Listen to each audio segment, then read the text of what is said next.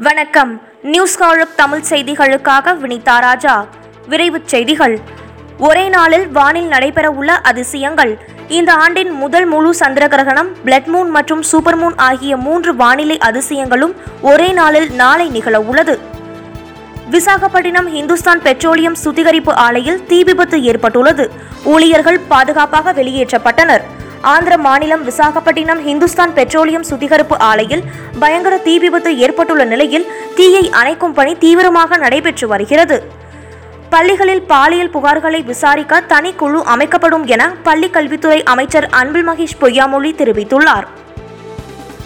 இந்திய பயனர்களின் தனி உரிமைக்கு அதிகபட்ச முன்னுரிமை அளிப்பதாக வாட்ஸ்அப் தெரிவித்துள்ளது. பயனர்களின் தரவுகளை வர்த்தக நோக்கில் பயன்படுத்தக்கூடும் என்ற அச்சத்தின் காரணமாக வாட்ஸ்அப்பின் திருத்தப்பட்ட தனியுரிமை கொள்கைக்கு பரவலாக எதிர்ப்பு எழுந்துள்ளது. அரசின் விதிகளை ஏற்க தயார் என ஃபேஸ்புக் நிறுவனம் தெரிவித்துள்ளது. தங்களது உள்ளடக்கம் குறித்த அரசின் புதிய விதிகளை பின்பற்ற முடிவு செய்துள்ளதாக ஃபேஸ்புக் நிறுவனம் தெரிவித்துள்ளது. புதிய விதிகளை கடைபிடிக்க அரசு விதித்துள்ள கெடு இன்று முடியும் நிலையில் மேலும் விளக்கம் தேவைப்படும் விதிகள் குறித்து அரசுடன் பேச உள்ளதாக ஃபேஸ்புக் கூறியுள்ளது. மேற்கு வங்கத்தில் யாஸ் புயல் காற்று நூற்று அறுபத்து ஐந்து கிலோமீட்டர் வேகத்தில் வீசும் என்பதால் உடனடி நடவடிக்கை மேற்கொள்வதற்காக இன்று இரவு கொல்கத்தாவில் உள்ள கட்டுப்பாட்டு அறையிலேயே இருக்க முதல்வர் மமதா பானர்ஜி முடிவு செய்துள்ளார்.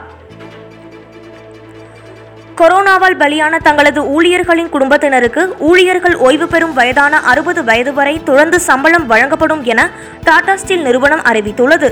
மரணமடைந்த ஊழியர்கள் கடைசியாக பெற்ற சம்பளம் இதற்காக கணக்கிடப்படும் என தெரிவித்துள்ளது. அதேபோன்று இறந்த ஊழியரின் குடும்பத்திற்கு மருத்துவ வசதிகள் வீட்டு வசதி உள்ளிட்டவையும் வழங்கப்படும் என்றும் தெரிவித்துள்ளது. ஆசிரியர் மீது பாலியல் புகார் தொடர்பாக சென்னை பிஎஸ்பிபி பள்ளி முதல்வர் கீதா கோவிந்தராஜிடம் போலீசார் விசாரணை நடத்தி வருகின்றனர். மேலும் பள்ளியின் தாளாளர் ஷீலா ராஜேந்திரனிடமும் போலீசார் விசாரணை மேற்கொண்டுள்ளனர்.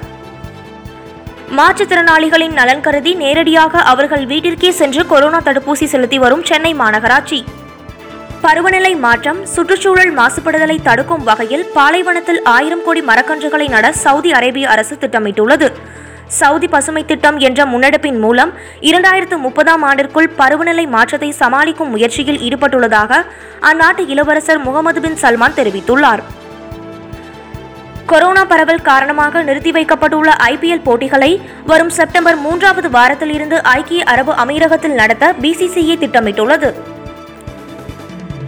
கர்நாடகா மாநிலம் மேகதாதுவில் காவிரியின் குறுக்கே அனுமதியின்றி அணை கட்டப்படுகிறதா என்று ஆய்வு செய்து அறிக்கை தாக்கல் செய்ய மத்திய அரசு காவிரி மேலாண்மை ஆணையத்துக்கு தென்மண்டல பசுமை தீர்ப்பாயம் உத்தரவிட்டுள்ளது. கோவாக்சின் தடுப்பூசிக்கு உலக சுகாதார நிறுவனத்தின் அங்கீகாரம் விரைவில் கிடைக்கும் என அதன் தயாரிப்பாளரான பாரத் பயோடெக் நிறுவனம் நம்பிக்கையுடன் உள்ளது. தொண்ணூறு சதவிகித ஆவணங்களை தாக்கல் செய்துவிட்டதாகவும் எஞ்சியவை அடுத்த மாதம் தாக்கல் செய்யப்பட்டு அங்கீகாரம் கிடைக்கும் எனவும் பாரத் பயோடெக் நம்பிக்கையுடன் உள்ளது. தமிழகத்தில் ஒரே நாளில் மேலும் முப்பத்து நான்காயிரத்து இருநூற்று எண்பத்து ஐந்து பேருக்கு கொரோனா தொற்று உறுதி செய்யப்பட்டுள்ளது. கடந்த இருபத்தி நான்கு மணி நேரத்தில் கொரோனாவுக்கு நானூற்று அறுபத்தி எட்டு பேர் பலியாகியுள்ளனர். நோய் தொற்றிலிருந்து ஒரே நாளில் இருபத்தி எட்டாயிரத்து எழுநூற்று நாற்பத்து ஐந்து பேர் டிஸ்சார்ஜ் ஆகியுள்ளனர். தமிழகத்தில் ஆக்சிஜன் பற்றாக்குறையை போக்க போர்க்கால அடிப்படையில் நடவடிக்கை எடுக்க வேண்டும் என எதிர்க்கட்சித் தலைவர் எடப்பாடி பழனிசாமி வலியுறுத்தியுள்ளார். இத்துடன் இந்த செய்தி தொகுப்பு நிறைவடைந்தது. நன்றி வணக்கம்.